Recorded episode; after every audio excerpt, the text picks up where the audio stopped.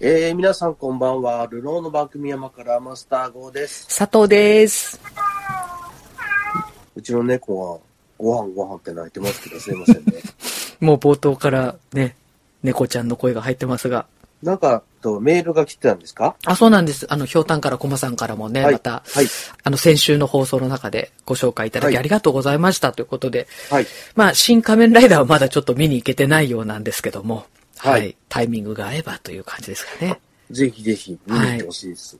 なんかあれだね、去年だったかな ?PS アマから聞いてます。あ、キャンペーンね。事業をね、えーはい続けていたんですけど、その、わざわざ、はい甘からじゃなくて、佐藤の他の番組に、ええ甘から聞いてますっていうのは悪くないと思うね。そうね、キャンこう、ペーンとしてね、他の番組でね、おっと、甘からと。そうですね、確かに。聞いてない人は、ついていけないわけですから、ええおっと、甘からも聞かなきゃダメか、とそうでいすね。うね、パワーリスナーが増えてくれればいいなと。はい。確かに。まだまだ BS 甘から聞いてますと同じように、はい甘からの感想をうんうん。佐藤のば別の番組に、そう木です曜、ね金曜にね、はい。送るっていうのは、ありなんじゃないですかね。ありですね。この甘から聞いてない人がそれを耳にするっていうのは、そうですね、ちょっそうでとすね。拡散効果が期待できますからね。うん。素晴らしい、あの、試みだと思いますんで、はい。これからもね、皆さんも、どんどん追いかけてね、はい。アマカルの感想を、他の佐藤の番組に、そうでといすうね。形でアマカルをね、まだまだは宣い。伝していただければと後思って押しおりのます方ね、よろしくお願いいたします。はいよろしくお願いしますはい。そうだそうだ。あの、PS 甘から聞いてますって、だってあの、他のね、うん。ザ・ナイトっていう、はい。夜のね、ええ。毎日やってる番組にはい。メールくれてた方もいますからね。そうですそういえね。ば、はいな。んかナイトで呼ばれたりしてたもんね。そうですね。あの、ええ。FM 釧路リスナーの方も、ザナイトの方ではそうですね。何人ももね、参加されてまして、甘辛リスナーの方も参戦してますね。そうですね。はい。数少ないところが合致したんでね、そうですね。えー、大西さんに呼ばれるっていうのはもう非常にね、嬉しい。私としても、一リスナーとしてね、はい嬉しいことなんで、よかったですよ、あれもね。マスターは送んないんですかザナイトとか。ザナイトに送ったりはしてないけど、ええたまにちょっと読まれてますよ。あ、ツイ一ッ言タなーんとか。ツイッターとかでつぶやいたのをはい。何回か拾われたことはありますよ。お、あの、いい声で。そうなんですよ。あやらっ。とみたいなさ。嬉しいよ ね。嬉しいんですよね、あれね。そうですね。あれ、リスナー的にやっぱり嬉しいなと思って。は大い。体なんか、大したことつぶやいてないんですけど、ええ懐かしいなとか、こう学祭でなんか思い出すなとか、ああ。変。なこと書くと、やっぱりちゃんと拾ってくれるんで、すごいですよね、そうあなんかの。うん。なんだよ。ちゃんちゃんと説明したら面白くないんだけど、え学祭、な、懐かしいな学祭を思い出すって言われたらさえ、うん、うん。なんあか、んと思って、こう広がるんだろうね。あ学。祭ってなんだろうみたいに。うんうん。なんかそういうので、あの、わざと、うん。ちっちゃくね、あ本当に一言ぐらいをね、はい襲ってつぶやいて、あ。あ理由は説明しないみたいなことをやって、あ。はあ。たまに引っ掛けてもらってます。もうあれだね。ちょっと釣りと同じで、なんとなくこういそううだね感じでやれば、ひ、あの、読み上げてもらえるんじゃないかみたいな傾向と対策は、マスターのツイッタ中ーで。らしい感じだよね。あーなんかツイッターで長文とかで書いても、それはそれで読んでもらえるんだけど、はい。まあ読まれない確率の方が高いじゃないですか。そうですね。全部は読む、た多分読んでらんないからね。ああ。だから一言、えーっと、えーなんだろうそれみたいなことを書いて、うん拾ってもらうっていうね。うん。なるほどね。高度な技術を使ってますよ、私も。そうですか。いや、でも本当全国のあのパワーリスナーさんがね、いる番組ですから、もう何回も呼ばれるラジオネームとかはもうすっかり覚えちゃいますね。そうだね。うんままたそういう感じだよね。ええ。もうなんか、あの、気になるラジオネームとかがやっぱり何人かいらっしゃって。ええ。います、います。はい。なんか、きっと、いろんな番組で、その、いろんなリスナーさんが、はい。その、は、はまるでハガキ職人のよううんうに、ん。一生懸命やってるじゃないですか。。はい、やってますすね。ラジオのハガキ職人の方ってね、結局そこから、プロの客、なんていうの構成作家とかね。構成作家とかね、なった誰りしかまがすから結ね構いますんで、うん。まあ、だってね、秋元康とかね、はい。有名なあ感じですから、あ。もともと、はがき職人とかだったんですかトンネルズのハガキ職人ですからね。へえ。そうなんだ。うん。いろんなハガキ職人の方が、えー数々、なんかその後、活躍してるんで、はいやっぱ狙ってる人もいるよね。あわあざ。とね。そうかもしれないですね。俺もそういう形でラジオにいつかうん。呼ばれたい。あ呼んで構成作家としてね、あ。はい。参加したいっていう方はうん、やっぱりいるのもこのラジオの世界ですからね。あーなかなか他の世界ではないじゃん。なるほどね。テレビとかで、その参加型でうん。よく読まれるようになって、うんうん。よく読まれる面白い人だから、じゃあラジオに一回来てもらおうって大体なるんだよ。はい。そうやってデビューしていくわけ。まあデビューっていうか仕事になっていくわけだから。ああ。その、その登竜門的なところに、こう、やっぱりオールナイト日本とかね、はい。長年やってるところの、その、どこに引っかかるか、みたいな感じで、うん。頑張ってる人もね、いますからね。そうですか。う。うんん。なんか、最近あれですね、マツコの知らない世界で、愛子さんがね、ラジオの魅力についてはいはいはたいっぷり語るなんていう番組が1時間やってたりとかしてう、ん見ちゃいましたけどもね。そうだね。うん。なかなかね、僕はなんか意外と、ラジオって、その、ちょっと前に、その、なんだっけ、あの、ネットでも、ネットラジオみたいな感じで、うん。あは、なんとかハウスとかさ、クラいろブいろ、アプリがあったクりラさブハウスでしたっけそうだねなんか、なんかそんなね。なんかそういうアプリも何本か増えてきてるから、はい。で、あのー最近 Go My Self さんがね、ええ。その、Spotify のうん。人気番組って普通の素人の人がやってるんだけど人気番組ってあって、はい。最近ネップスポンサーがついたと。ええ、ええ。その人気番組にね、はい。俺たちだっていけんじゃねえかって言って、うん。なんかキャッキャウフフしてましたよ。おお。そうですまか。あ、そうだねと思ってう、ん。頑張ってくださいとは思ってますね。うんうん。まあ、ほら、あの、面白いことしか喋らない、その、非日常のちょっとはい。した話を楽しく、その、2、3人で話してるっていうスタイルだと、うん。やっぱりそういう風に聞かれやすいと思うから、うんうん。 まあ甘辛さんはね、あんまそういう番組じゃないんで、あまりちょっとうん。みんなが聞いてくれやすいような番組じゃないんでね、はあはあはあな。かなか難しいと思いますけど、ええお前セルフさんかなんかね、ええいけるんじゃないかなと思って期待してますよ。はい。い羽や、ばたいていってほしいですね。そうですね。人ま気あ、番組へと。うんとね、難しい、あの、話はね、甘からも。ね、やっぱ当初より増えましたよね。ここ最近。そうだね。うんめんどくさいことが多くなってきたんじゃない世の中世のが中的に多くなってきたのか、それとも私の相槌が減ってきたからなのか、なんかその、 マスターがずっとね、やっぱりこう、お追ってるね、責任がすごく多い番組ですから、ここ。 うん。まあ、ねそうなんだよね。そうです。マスターさんの、もう全部、全部荷物背負ってもらってますんで。ええ。だからもう、かなり濃いめの話がね、ええ多くなってきてるし、そうですね割とうん残ってるわずかなリスナーが、はいむしろそこをね、うん。その、この話をもうちょっと聞きたいんだけどっていう、あ。うん。珍しいリスナーさんがいるわけじゃないですか。自然とその、うん。まあ、いずれね、またその、中東の話はね、もう大体まとめてあって、頭の中でまとめてあって、はい。あまりにも広すぎるんで、ええ。どういうふうに説明していったらいいかっていうのを2、3回かに分ける必要があるかなとかね、うんいろいろ考えてるんですよ。ねいやでも本当ね、知らない話がいっぱいあるのでね。いや、ここで聞いといて、後からニュースを見ると、ちょっと見方が変わったりだとかね。まあそうだよねし。ますからね。ううんん。。大体なんか、俺が注目してるのは、いずれニュースになってくることが多いから、はい。ここで、なんとなく、この鼻草こじりながら佐藤がいつも聞いてるんですけ ど、皆さんはね、絵面がわかんないからね、見えてないと思うけど、本当にね、鼻草こじりながいやいやら、まだ喋ってるよっていう顔してるんいやです、よ。大丈夫です。鼻くそはほじってないんですけど、白目は向いてると思います。たまに。その中で、はいもう無視して僕はもう、ええ本当にね、その、ラジオで、その相手がいるからね、はい。喋れるみたいなところもう、ん。甘かれはありそうなんだけど、うんうん。もう人形みたいなもんですから ね、非常に。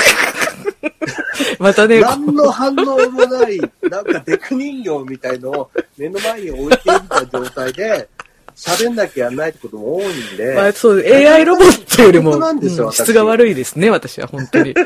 AI の方がもっといい相槌打つよね。うん、まあね、そうだね。ん今の時代さ。 AI よりはちょっと、もう難しい。もうチャット GPT なんか私絶対勝てないし多ね。分うん。だけど、まあ、この、ね、リモート収録になって、それがより一層ね、この人形感が増しちゃってる感 じはね、そうだね。あるんですけども。 壁紙感というかね。うん。そうだね。薄っぺらいしょうがないよ、そこはね。。あすいませんね。ありがとうございます。それをしょうがないと言ってね、くれる人じゃないとこの番組は続かないですから まあね本当にね。仕方ないんですよ。しか、仕方ないんだけど、これもまた佐藤はい、のはい。何らかの糧になると僕も信じてるんあであ、、ありがとうございます。そうし今していき聞いたいてても、うんうんい意味がわかんなくても、はいい、ずれ何らかのニュースとかで見たときに、うん。あ、これなんか私知ってると。うん、うん。あ、これあれのことだと。はい。と思ったときに、そういや、もっとこういうこと話してたぞと。うん、うん。お、ニュースって意外と浅いなとかさ、あこういう意見の人が、やっぱりいるんだなっていうのを、あ、うん。後からね、そのリアルな何らかの報道を見たときに、はい。思い出す人がいるわけじゃん。うん。そこを僕は狙って、割と早めにうん。話してるわけですよ。なるほどね。うん。まあ、残念ながら、メディアって今遅いんだよね、もうん、そうなんだね。まあうう。ん、情報が早すぎて、全部追い切れないんだと思うんだよ。うん。例えばすごい、今、中東がすごいことになってるんですよ。簡単に説明すると。はい。でも中東の話題ってあまりニュースに出てこないでしょそうですね。中東今大変なことになってるんです。知らないでしょ佐藤さん。知らないです。イランとサウジアラビアって、ええ。もうほぼ戦争状態だったんですよ。これが中国の手引きで和平交渉をスタートしたんですよ。はい。これすごいことなんですよ。うんうん。でもこれにはバイデンが失敗したっていうのがあるんだよ。ほバイデンがサウジとの仲違いしたんだよ。その仲違いの理由はトランプがやってきたことを否定するためなんだよ。う。うん。そんなくだらないことのために、サウジとの仲を悪くした政治で中国が中入ってきて、ええ。イランとその和平交渉を始めたんだよ。はい。これすげえことなんだけど、ニュースでほぼやらないんだよね。すげえことっていうのはどういう意味ですげえこいとやいやいや、うーんとね、ここがすごいっていうのが理理解できないっていうのがびっくりするんだよね。まあでもそう、しょうがないよね。はイランとサウジってね、そういうことが起こると誰も思ってなかったんだよ。はい。なんていうの富士山が爆発したみたいな話ですよ。うーん。それは大変なことですよ日ね。本で富士山が爆発したって言ったら大ニュースでしょ。ええええ。それぐらいサのウ大ニジュース。とイランが和平交渉を合意したっていう、そのスタートしたっていうのは、うんもう日本で富士山が噴火しましたっていうのと、ほぼ変わらない話なんですよ。和平交渉ということは、でも、いい方ほぼ向に、戦争状態だったからね。それをいい方向に持ってってるってことなんですよね。もう中国がその中に入ってね。うん。これも、これがまずすごいんだけど、うん。これがまずニュースにまずならないがおかしいんだよね。うんおかしいっていうのは、うん。多分分かってない人が多いから報道できないんだと思うんですよ。おでも、じゃあ分かってる人を呼んで話を聞けばいいんじゃないと思うんだけど、ーうん。それほどすごいことだと思ってないと思うんだよね。うんでもこれってさ、その石油の輸出量の問題に関わってくることだから、はい。日本と全く関係ない話じゃないんだよ。うんうん。だって日本は中東からね、ガンガン石油、原油を買ってるわけだから、はい。この問題をあまりにこう、ないがしろにしてるテレビとか新聞とか、どうなってんだろうと思うんだけど、うん。これをまた説明するのにすごい時間かかるから、うん。なかなか難しいんだよね。とにかく、その、アメリカが、その、トランプがやってきたことをひっくり返すために、サウジと喧嘩してんだよ、今。はい。うんサウジとアメリカって、同盟国なんだよ。うん。同盟国なのに、ここが今喧嘩状態なんだよ。はい。そしたっけ、イランとサウジはほぼ戦争状態なのに、そこを仲介する中国が入ってきて、うん。いやいやと仲良くしようやと。で、アメリカのっけ者で、そっちで仲良くなっちゃったら、アメリカの意味ってなく、中東で息がなくなってくるじゃん。はい。イラン撤退してっからね、アメリカ軍は。ええもう中国が中東仕切るみたいな流れになってきてんだよ。ああ。ってことは、原油の流れが、今、あドル決済なんだけど、はい。世界って大体ね、原油関係がもしかしたら全部人民元になる可能性だってあるんだよ、こっおから。おーそっか。そしたらね、ドル派遣だから日本もそうだけど、他の世界がね、みんなね、ドルを基軸通貨として世界を回ってんだよ、今。うん。でもこれが、原油は少なくても、もう人民元でいいじゃないと。ええで、例えばガスとかも、ロシアが人民元で今、決済してるからね、ええ実際に。うん。そしたら、原油だけじゃなくてガスも人民元でいいんじゃないってなったら、燃料関係は、ほぼ人民元で決済っていうことになりかねないんだよ。うんうん。だからドル派遣って、これからずっと続くわけじゃないかもしれないっていう、今、瀬戸際なんだよ。おおそれはちょっと大問題じゃないですか。大問題なの。その聞いただけ大問う題でしょ。ん。なこれ知らないんだよ、大体大体今の人が。ええそれがわ俺にはちょっと信じられないんだよ。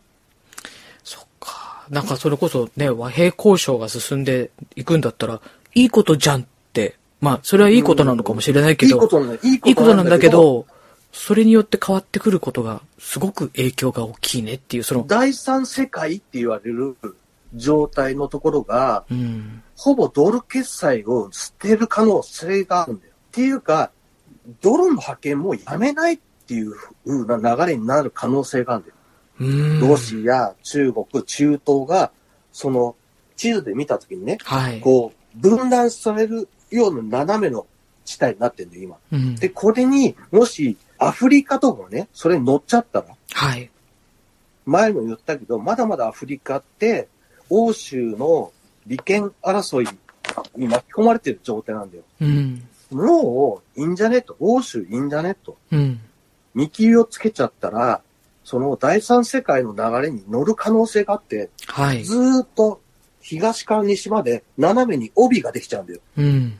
そこの第三世界の基軸通貨が、もし、その人民元になった時に、欧州と、その欧米、いわゆる欧米のね、民主主義陣営のドル派遣と、はい。第三世界による人民元の、その、戦いになってくる可能性もあるんだよね。うん。で、ほぼエネルギーを、その全部持ってんのは、残念ながらその第三世界なんだよね。はい。日本って、これからどっちにつくんですかっていう話になってくるんだよ。うん。ただ、本当にその、なんて言うんだろう。付き合いは別にしてもいいんじゃないと、これからもずっと今までもしてたんだからっていうのもあるんだけど、うん。どこまで行っても、その、民主主義の国って昔言ったけど、少ないんだよ。うん。ほぼ先進国とちょろちょろしか残ってないんだよ、今。うん。あとは、正直、民主主義の国じゃないんだよね。うん世界的は。世界の全部を見たときに。はい。だから民主主義の戦いって、なかなか辛いんだよ。うん。でもに、日本ってさ、ずっと明治維新からずっと民主主義やってきてるわけじゃん。うん。欧米に習ってね。はい。これがひっくり返る可能性があるっておっかなくないうん。自由じゃなくなるわけですよ。そうですね。でも、今まで我我々はもう自由を、その、満喫してきてるわけじゃん。そう明治維新からずっとね。そうです。当たり前、生まれた時からそうですからね。そうでしょ、ええでもこれが、そのノーマルだと思ってるかもしれないけど、うん。これがどうなるかはこれから分かんないってことなんですよ。でだから言われても全然、それがなんかこう、ピンとこない。ピンとこい。ないし、この一言でなかなか危機意識が高まらないね。その言葉だけじゃね。うんそこがね、なんか、なんか、みんなが、うんその、意識しなさすぎてるなと思ってることでもあるし、うん。その中東関係の、その不安定さを、うん。そのずっとトランプとかがいろいろ、まあ安倍さんとかトランプがいろいろやってきたことが今ひっくり返ってんだよ、完全にね。うん。まあ安倍さん亡くなっちゃったし、トランプも今大統領じゃないから、はい。で、大体さ、ほら、大統領じゃなくなっても、せっかくいい方に転がってたらさ、それに乗っかっていくもんじゃん、みんな。うん。でも、そのトランプのやったことは、その、とにかく否定したいっていう形で、全部ひっくり返したんだよ。全部ひっくり返したっけ、アメリカはもういらないんじゃねみたいになっちゃったわけ。中東関係。係。今ね、イスラエルだけが、もう国庫を奮闘してるわけさ。はい。まあ、このイスラエルのその国ができた理由っていうのがあるから、もうそれはしょうがないんだけど、うん。イスラエルがね、イランとずっと喧嘩してるんですよ。まあ、喧嘩っていうか戦争してるんだけど、ほぼ戦争状態なんだけど、うん。イランともっと戦争をガンガンガンやりたいから、そのサウジとかに、お前も仲間になれよ、うん。お願いしてたんだけど、はい。むしろ敵側についたわけですよ、イランの側に。うん。今、イスラエルが孤立してんですよ。はい。で、この間地震があってね、問題があったさ、あ、えっ、と、と、トルコのですかトルコうん。トルコって、もともと割とその、欧州側のその地域なんだけど、はい。トルコが戦、まあ、戦争というか、戦ってるやつの一つに、クルド人勢力っていうのがあって、でもこのクルド人は、その、イランとかの、その、側と戦ってるから、アメリカが押してるんだよ。はい。若干ね。うん。こう難しいよ。でも、その、イランとクルド人が戦ってるから、アメリカはクルド人にその武器を流したりしてるんだけど、うん。トルコとしては自分の国の中に行ってテロを起こすクルド人を排除したいのさ。はい。で、クルド人がそのいろんな地域に、中東のいろんな地域にいるんだけど、前に言ったシリアの北部、国がこの統制できてないところって言ったじゃん、俺。はい。地震があったところ。うん。あそこが実はクルド人がいるんだよ。だから、このクルド人が今弱ってる時に、はい。一気に攻めちゃえばいいんじゃないっていうこともトルコは考えてるわけ。うん。でも、っていうことは、トルコはうん。アメリカが支持してるクルド人の敵なわけさ。だから、もう情勢が入り乱れてる状態なんだよね。うん。普通に考えたら、あっちはアメリカだけど、こっちは敵みたいな感じで、ぐるぐる回ってる感じなんだけど、うん。これを全く敵同士だったところを中国がまとめちゃったもんだから、うん。もしかしたら他の国が、はい中東の国がそれに乗る可能性もあるのさ。うん。そしたら、イスラエルだけがポツンとはい。敵みたいになってきて、うん。そして上にある、そのトルコも、まあまあ味方なはずだったんだけど、その敵対勢力として味方じゃなくなる可能性があるんだよね。うん。そのクルド人が戦っているイランは、イランの敵はイスラエルのさ、はい。イランの建国っていうか、イランの国是は、イスラエルを滅亡させるなのさ。うん。だからここはもう絶対に仲違いしたままなのさ。なるほそど。りゃそうだよね。うん。うん。でも、イランとサウジが、これ和平交渉し始まっちゃったわけですから、はい。もう、サウジは、そっちの味方にはならないわけですよ。うん。だから、あと UAE とかさ、はいあの辺がもし、その敵になった時に、勢力物が一気に変わっちゃうんだよね。うん。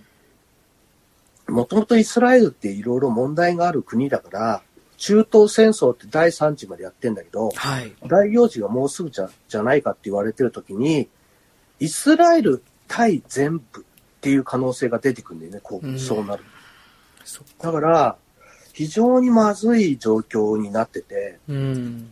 イスラエルの建国の歴史的には、欧州は基本的にイスラエルの側につくのは、まあ、まあまあ、ほぼ決まってる状態だから、はい。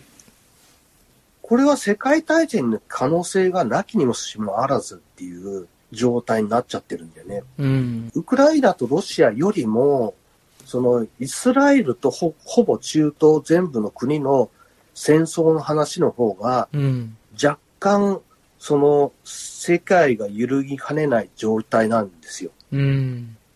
で、その引き金を引きかねない状態に今来てるんだよね。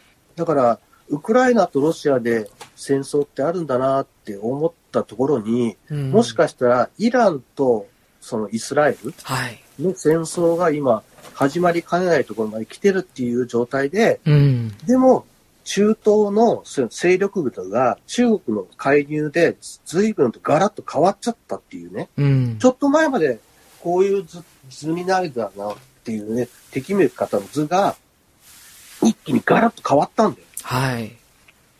だから戦争になった時にどこが味方でどこが敵っていうのがうんこの間までと全く変わっちゃったんです。もうか真逆って言っても変わんないぐらい変わっちゃったんだよね。はい。だからその、ちょ、本当にね、去年までと全くその情勢が変わっちゃったから、うんうん。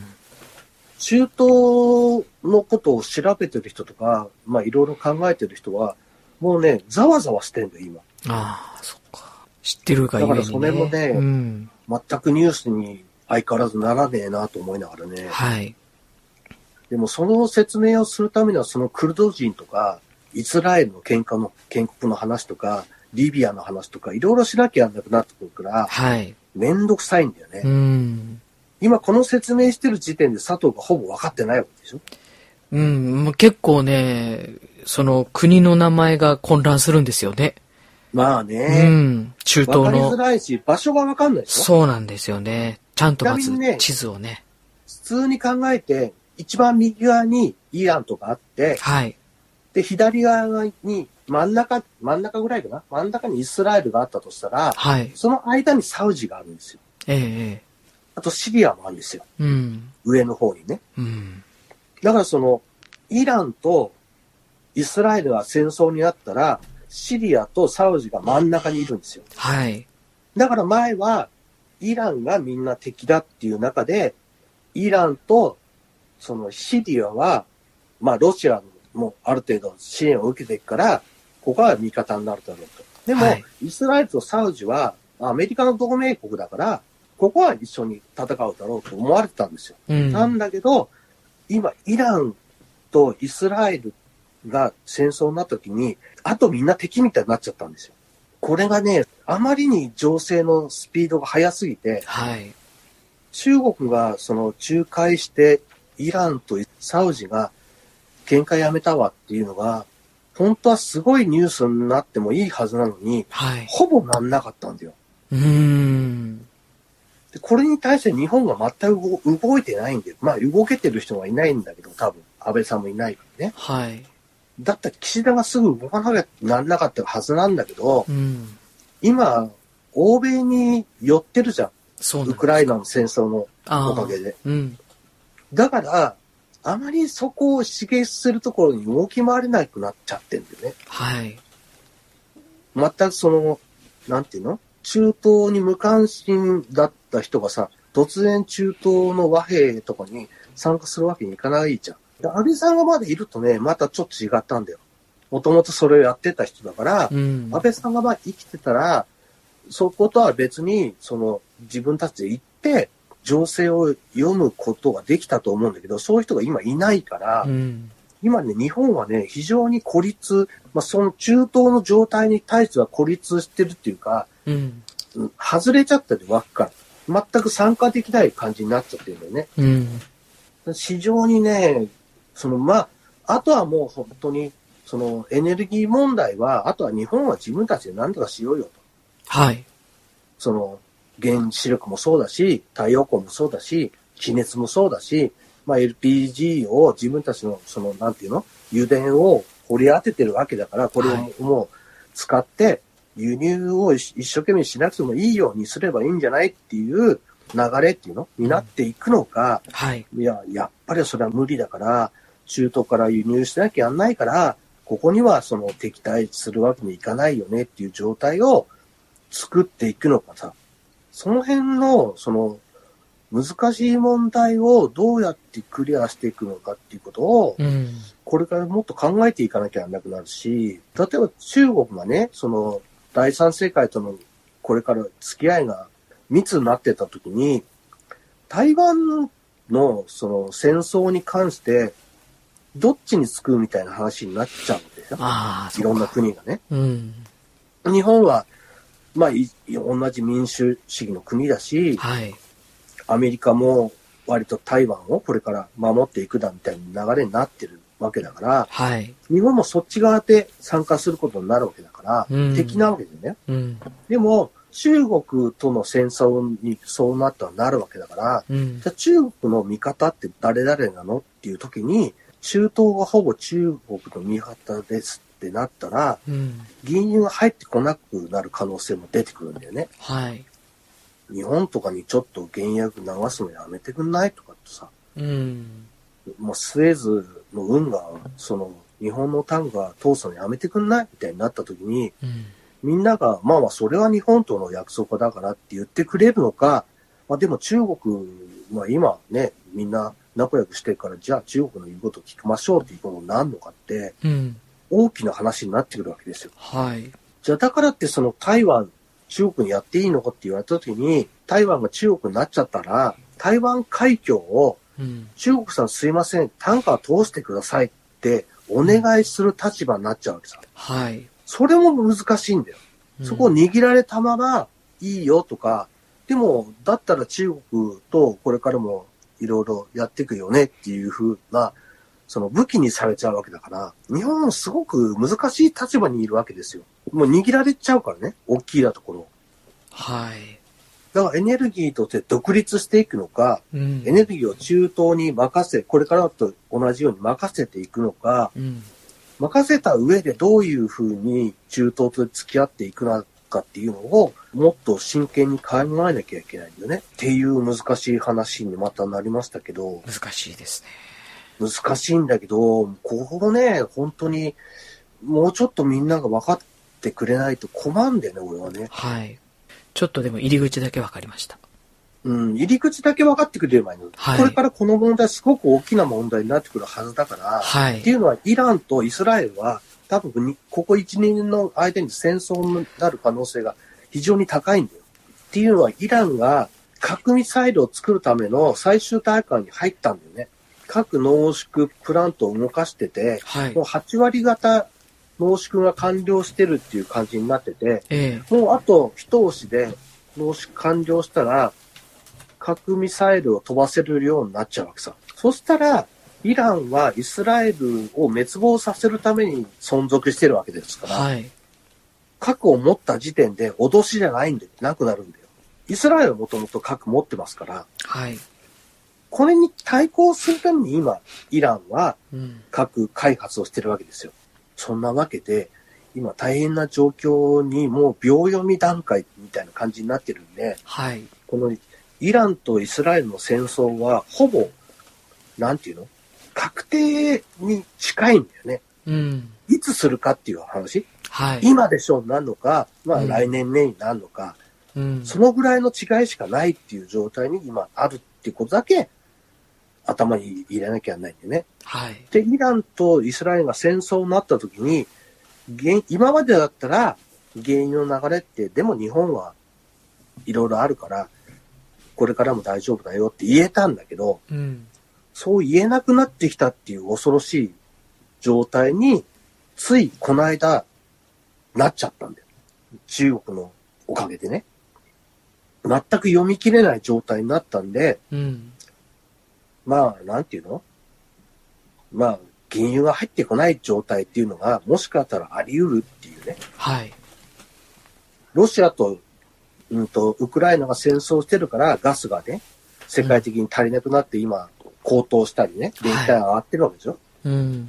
でこれが、イスラエルとイランが戦争をまた、その上でね、また追っ始めたら、はい。本当に今度原油も入ってこなくなるみたいなじ状況にうん。なりけんかねないんで、はい。そうなったら、今でも大変なのに、もっと大変になるわけですよ。うん。火力発電っていうのが、ま、もうほぼ全滅するわけですよ。はい。もちろんて、その、なんていうのガソリン代も今の、今代も高いなと思ってるかもしれないけど、うんこんなもんじゃ効かなくなるわけですよ。はい。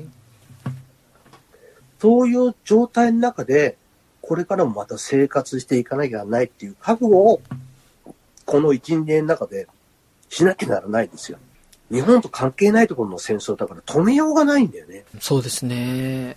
止めれる人はちょっと前まで日本にもいないんだけど、亡くなっちゃったんで、うん。これをね、止める手段が今日本にないんですよ。うん。本当にね、安倍さん亡くなったのはね、かなり厳しいんだよ。そうか。うんそういう、ね。中東にちゃんと物を入れて助言できる人と失っちゃってて、しかもトランプもいないから余計なんだよね。これでトランプが今ね、うん。大統領だったらこの状態になってないんでね。あトランプのがいいか悪いかは別として、トランプは少なくとも中東の和平にはかなり貢献してたんだよ。あ。そうだったんですね。そうなうのさ。ん。でも、これが今いないし、うん。バイデンになったおかげで、その和平どころか、大変なことに今なってるから、うん繰り返っちゃったんだよ、本当に。繰り返ったのをなんとか補正できる人も日本には今いないっていう、はい。末期状態なんだよ、今。これね、みんなちゃんと覚悟しておかなきゃいけないと思うよ。覚悟。覚悟だって何ともできないからさ。例えばその、何回も言ってるけど、ガスがすごい高くなってるでしょ同じで、もっともっと電気も高くなる可能性はあるのよ。うん。原油が入ってく、来ないとなったらね。はい。あとガソリンがもっと高くなる可能性だってもっとあるんだよ。うん。ガソリン300円とかさ、そういう可能性もなきにしもあらずなんだよ。はい欧州はそういう状態だからね、今ね。日本は前にも説明したけど、原油に関しては日本との付き合いがあるから流してもらってるのよ、優先的に。はい。世界的に見て減産はしてるんだけど、うん優先的に流してもらってる国の一つなんだよ。中東からね。だからそんなに高くならないで済んでるんだよ。はい。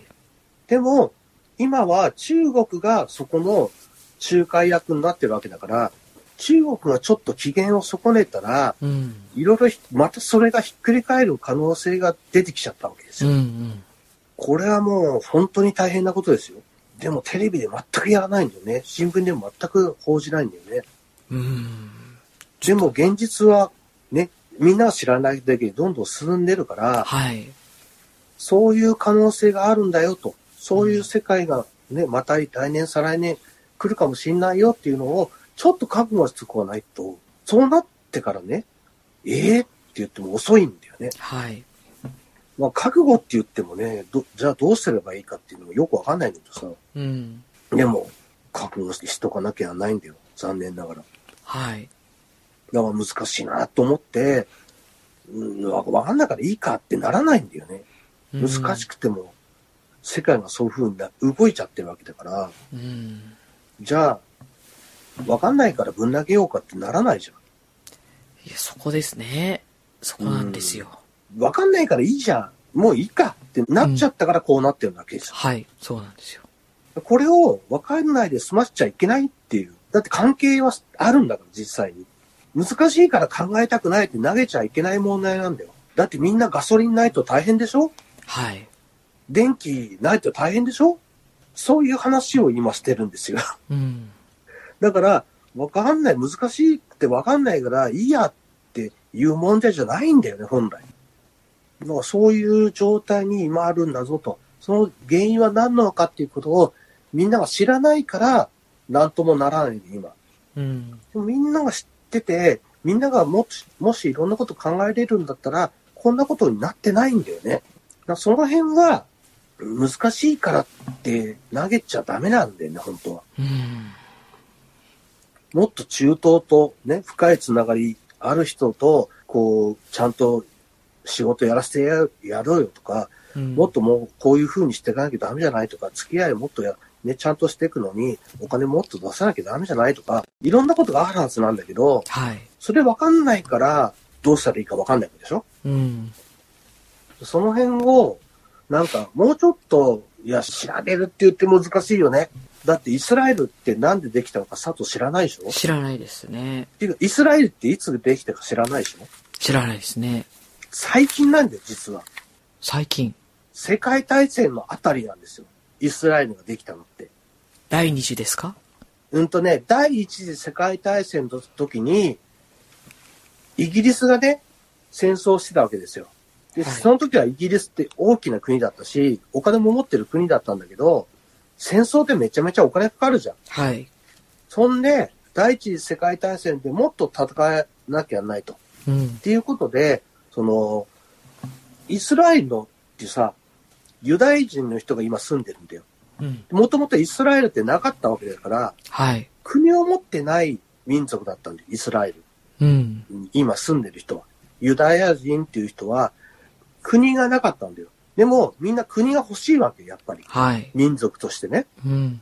で、もし、その、ユダヤ人のっていう人はお、お金を持ってんだよ、めちゃくちゃ。お金を持ってるから、戦争にたくさんお金を出してくれたら、国作らせてやるからって、約束したんだよ、うん。イギリスが。で、戦争に勝てたわけさ。はい。で、お願いしされたからお金出したんだから、国作らせてくれよってやっぱなるじゃん。で、その後すぐ第二次世界大戦になってたわけですよ。で、当然、それもイギリスに対してお金を出したわけですよ。うんまた。。うん。こんだけお金出したんだから、もう国作っていいよねと。うん。って言って、何にもないところを勝手に分割して、はい。イスラエルって国を作ったんですうよ。ーん。はだから今でも揉めてるんですよ。あ。アラ。ブの人たちが住んでた土地をね、うん。勝手に、じゃあここ、イスラエル住んでいいですと。聖地、エルサレムがあるからね、ここにしますって、したいんですと。じゃあ、いいよと。聖地があるから、ここがイスラエルの国にしていいからと。っうん。て言って、勝手に開けちゃったんですよ。うん。勝手に分割して、あとみんなで、こう、バラバラバラと開けたから、うん。世界地図の、その中東の部分を見てもらったらわかるんだけど、はい。変にね、まっすぐこう分割されてるんですよ。へえ。そのせ世界地図の、そのイスラエルがあったり、そのサウジがあったり、イランがあったり、うん。そのシリがあったりっていうね、あはのあたりをちゃんと見てもらえればわかるんだけど、なんでこんなにまっすぐなのっていうぐらい、い。うん。国境線がズバッと引かれてるんですよ。へえ。だからこれ再建できたんですよ。れこの最近、ここに国を作りますって、お金出してくれたからね、戦争の時に。だからここにイスラエルを作りますってなったから、その変にズバッと引かれた線になってるし、もともとそこに住んでた人が難民になっちゃったんですよ。はい。だからパレスチナ問題ってあるんですよ。うん。でもパレスチナって、その、欧米では、その、イスラエルの敵だからね、うん。国として認めてないから今、パレスチナ難民の居住区って言ってるけど、先進国じゃない他の世界では、パレスチナって国として認められてるんですよ。はだってもともとあそこに住んでたのはパレスチナ人じゃんと。い。うん。イスラエルが勝手にねここを国にしたから揉めてるだけでしょってみんな思ってるのさ。うん。でも、日本人知らないでしょ、それ。はい。だからパレスチナ難民とかパレスチナ避難区だと思ってるじゃんうん。自治区みたいなさ。うん。それは欧米的な考え方のさ、イスラエルができた歴史もに日本にはあんまり教えないしね。教えないから知らないわけでしょ、はい。だから知らないから、なんでパレスチナがイスラエルとずっと、なんていうのロケット砲を撃ち込みましたとかっていうゲリラの戦いをやってるかも知らないのさ。うん。なんかよくわかんないけど、よくパレスチナゲリラが問題を起こしてるねと思ってんだけど、もともと住んでたのはその人たちなんですうん。うん。だから揉めるのは当たり前なのさ。うーん。こう難しいでしょ難しいです。もうそろそろ時間も近づいてきまして。この話はね、なかなかイスラエルの建国の話自体だけじゃなくて、ここからの話も難しいからね、全部説明したら何週にも当たることになっちゃうんだよね。ちょっとまさか今日中東の話でね、行くと思ってなかったんで、ね、ちょっと心全のく僕もそのつもりじゃなかったんだけど、ね。別なつもりだったんですか私もどこ、どこで問わんのかなと思ってたら結構もうどこで間違ったかね。ええは話し続きましちゃった。うん続いちゃいましたね、これね僕。なんか今日ザリガニの話しようと思ってたの。あ、もう全然、ザリガニのザの字もね、ダノーシもな、出イてこないまんまスラエルで。の話で終わっちはゃいいまし。た。そうですね。中東の話は話はね、相当みんな知らないことが多すぎるんで、うんうん。できればちょっと、せめて世界地図をちょっと見てね、中東の地図がどうなってるかっていうのだけ、ちょっと確認してほしいんですよ。あれは本当だとかってなってると思うよ。い。はい。こんなにスッてならないよね、普通。っていう感じになってるから。へえ。ちょっと面白い地図になってるはずなんで、ちょっと見ればわかるからね。このイスラエルが最近できたっていうのを分かった上で、その地図を見てもらえれば、うんあーってなると思う。はい。ぜひ、わか地りま図をしちょっと見てください。た。はい。いくつかポイントだけ私は今回ございました。はいい。や、十分です。十分だと思います。はい難しい話なんで、ポイントだけで十分なんで、はい。覚えておいていただければいいと思います。はい。じゃあ今日は難しい話になっちゃいましたけど、その辺で。はい。ありがとうございます。それでは皆さん、さよなら。さようなら。